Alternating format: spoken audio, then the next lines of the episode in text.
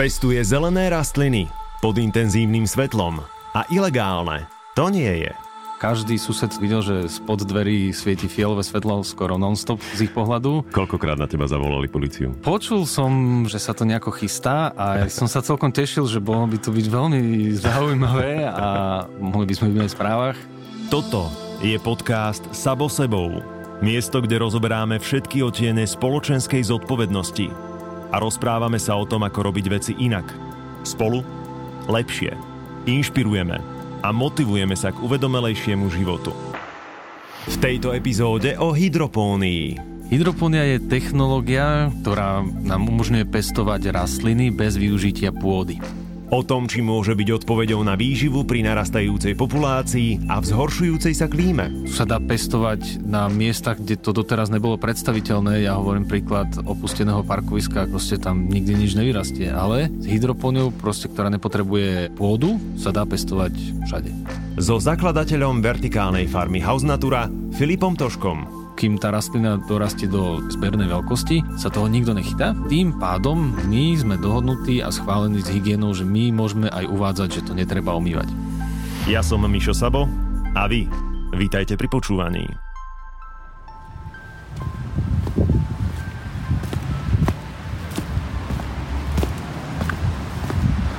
Rád by som vám poslal teraz slnečné pozdravy z Petržalky, ale v Petržalke som, ráno je, no to ráno je skôr zamračené, po daždi. No tam, kam kráčam práve v tejto chvíli, je absolútne jedno, aké je vonku počasie, pretože tam sa veci dejú. A najšokujúcejšie na tom celom je, že kráčam iba niekoľko metrov od môjho petržalského trvalého pobytu a iba donedávna som absolútne netušil o tom, že toť za rohom od mojej detskej izby sa nachádza fascinujúce miesto, na ktoré vás práve vezmem. Pozývam vás na návštevu hydroponickej farmy.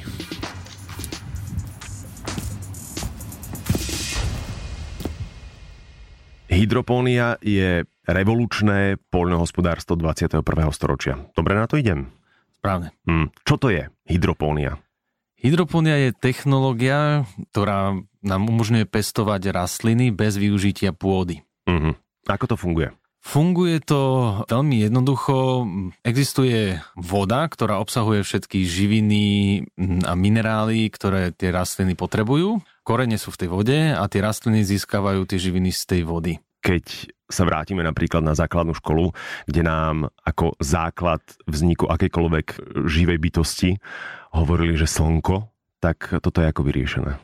Tak ako napredujú technológie, tak kedysi sme svietili halogénovými žiarovkami, žiarivkami by som mal povedať, uh-huh. ktoré veľmi dobre kopírovali slnko, ale boli neefektívne, pretože tam bolo povedzme 50% svetlo a zvyšok bolo iba teplo. A ako technológie pokračovali, tak e, ledkové čipy napredovali, až sa to dostalo do záujmu veľkých spoločností a vyvinuli ledkové čipy, ktoré majú, kopírujú presne vlastnosti slnka to znamená, že rastlinu zaujímajú iba niektoré farby, laicky povedané, ale v skutočnosti sú to nejaké vlnové dĺžky toho svetla. Niektoré sa dajú vynechať. A tým pádom vznikla veľká skupina červeného a modrého svetla, ktorú tú rastlinu najviac zrušuje.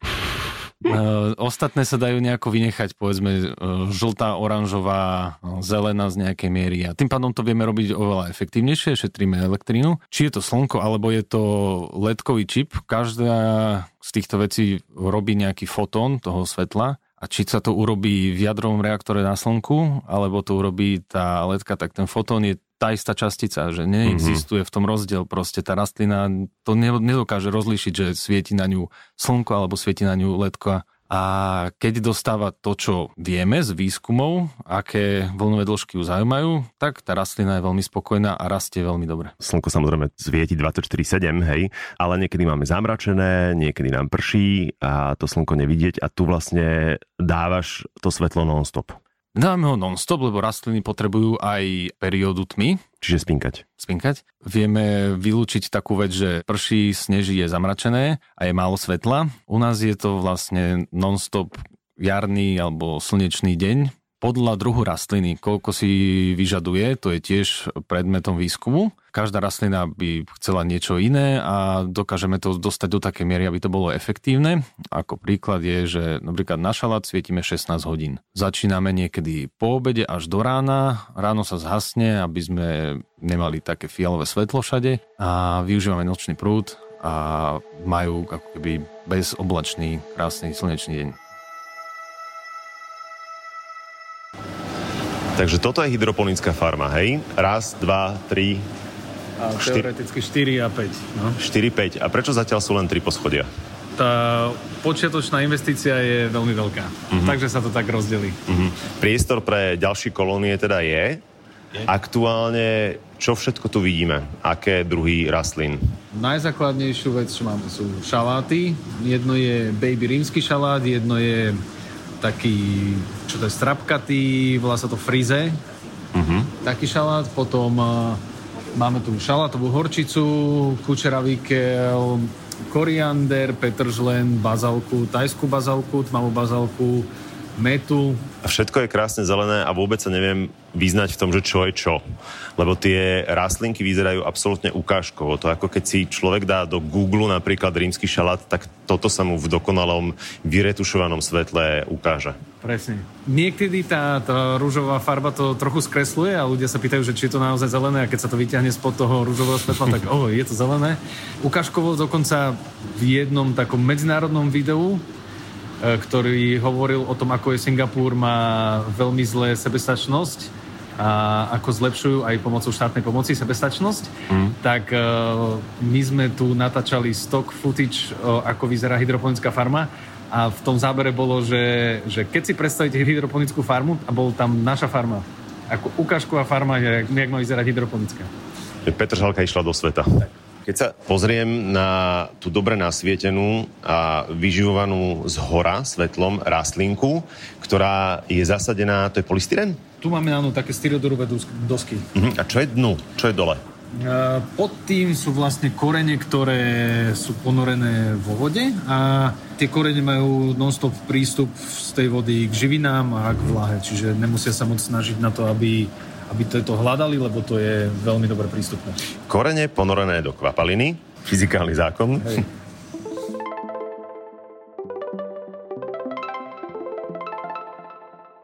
Ako si sa dostal k tejto disciplíne? Aký je tvoj celý príbeh? Predpokladám, že toto si neštudoval, lebo... Hm. Nie. Dostal som sa k tomu asi v roku 2011, kedy som veľmi čítal na internete, čo by sa dnešnej dobe považovalo za konšpiračné weby, ale vtedy to ešte neexistovalo, ten názov. A tam sa písalo vlastne, že v roku 2012, 21. decembra, skončí majský kalendár, tá veľká kamenná tabula, ktorá predpoveda mm. udalosti. To si všetci pamätáme. Teória bola, že skončí svet vtedy. Áno, všetci tu umrieme. Apokalypsa. Tak okrem toho som ešte pozeral seriál, ktorý zobrazoval ľudí, ktorí sa pripravujú na apokalypsu. Mm-hmm. Taký, volal sa to, že Doomsday Preppers. Mm-hmm. A oni si stavali bunkre a zbierali zbranie.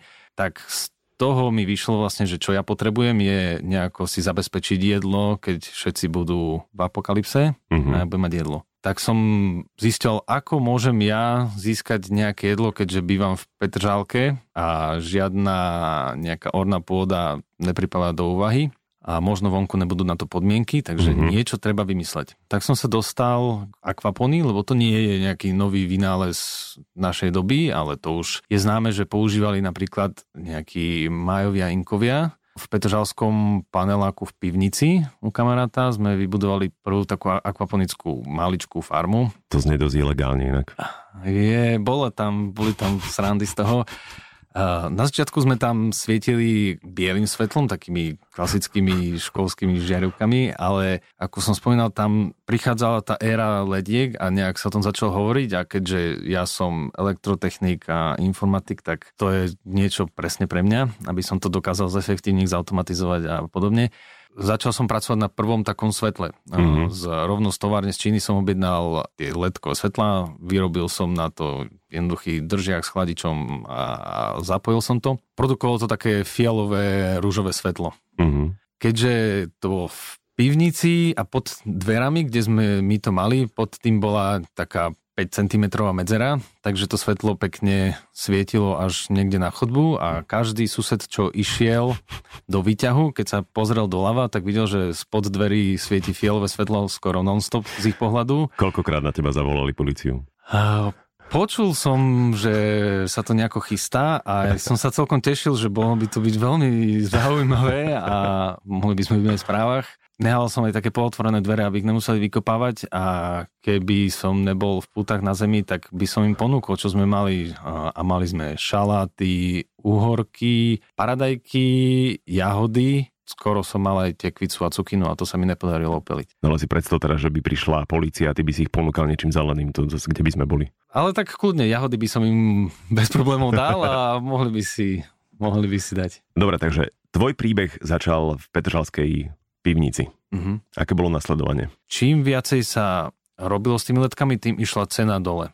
Mm. Čiže na začiatku to bolo neskutočné, že to sa nedalo ako predstaviť, že koľko to stojí, ale časom to išlo veľmi rapidne dole, teraz to je asi na najnižšom bode mm. a keď budeme takto pokračovať, tak prídeme na nejakú úplne zázračnú super vec, ktorá nám dovolí pestovať aj veci, ktoré doteraz nie sú možné čo všetko sa dá touto metódou vypestovať? Najjednoduchšiu vec, čo sme my začali, je vypestovanie nejakej listovej zeleniny. Čiže všetko, čo má zelené listy, a to je šalát, nejaké bylinky, z časti nejaká zelenina, ako napríklad teraz pestujeme kučeravikel alebo šalátovú horčicu. Mm. Ale to sú všetko ako keby veľmi nízkokalorické jedlá, ktoré sú veľmi žiadané, hlavne v mestách. Tu v aglomeráciách proste sa to nedá dopestovať a všetko sa musí dovážať. Tu máme kučeravý kel, ten bude veľmi chrumkavý, to budeš počuť. A možno aj vy to budete počuť. Mm. Okrem toho, že je chrumkavý, tak si nespomínam, že by som niekedy cítil takúto chuť kelovú.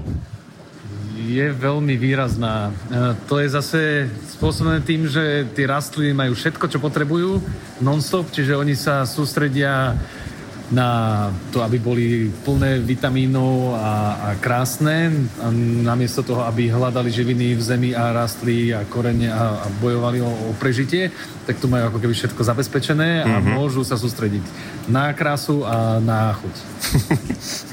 Koncentrujúce sa rastliny. To je presne to, čo chceme. A táto bazálka, tej sa čo stalo? Lebo to vyzerá, že minimálne jedna nukleárna bomba na ňu padla, lebo taká je veľká. U nás je to normálna bazálka, tak to vyzerá. E, to je taká klasická talianská a tam má ešte viacej chutí, ako sa dá niekde kúpiť na supermarkete. No hlavne, keď si kúpite bazálku v klasickom predaji, tak žiaden z listov, ja to prirovnám asi k polovici mojej dlane. Prisahám, polovica mojej dlane, jeden list bazálky. Tá vôňa to je niečo neuveriteľné. Mm. Z tohto by mali robiť inak parfém. Oh, hej, asi áno, veľmi dobre to vonia. Čo ideme teraz vyskúšať? Teraz tu máme koriander, to je veľmi, veľmi extrémne aromatická bylina. Čiže mnou sekne? Áno. Dobre, tak vážení poslucháči, ďakujem za vašu pozornosť, že ste počúvali aj predchádzajúce epizódy Sabo sebou. Možno sa už nepočujeme. E, idem na koriander. Čo ja viem? Až také traumatické... Aha, chápem. Už to ide. wow. Mm, toto je taký pocit, ako keď otvoríš nádobku s nejakým korením a zrazu ťa ovalí ten, ten odor. Presne, toto máme každý wow. krát, keď zbierame koriander, tak celé toto vonia koriandrom a potom všetko ešte ostatné vonia koriandrom. Takže... Mňam. je výborný. To je neuveriteľné. Aký je to rozdiel, keď si kúpiš alebo prejde skúsenosťou klasickej bylinky z klasického predaja v klasickom supermarkete. A toto je ako z 0 na tisíc. Hej, je to úplne iný zážitok pre tých, čo si potrpia na chuť a už majú dosť jedenia polystyrenových zelenín, tak, eh, tak tu si nájdu svoje.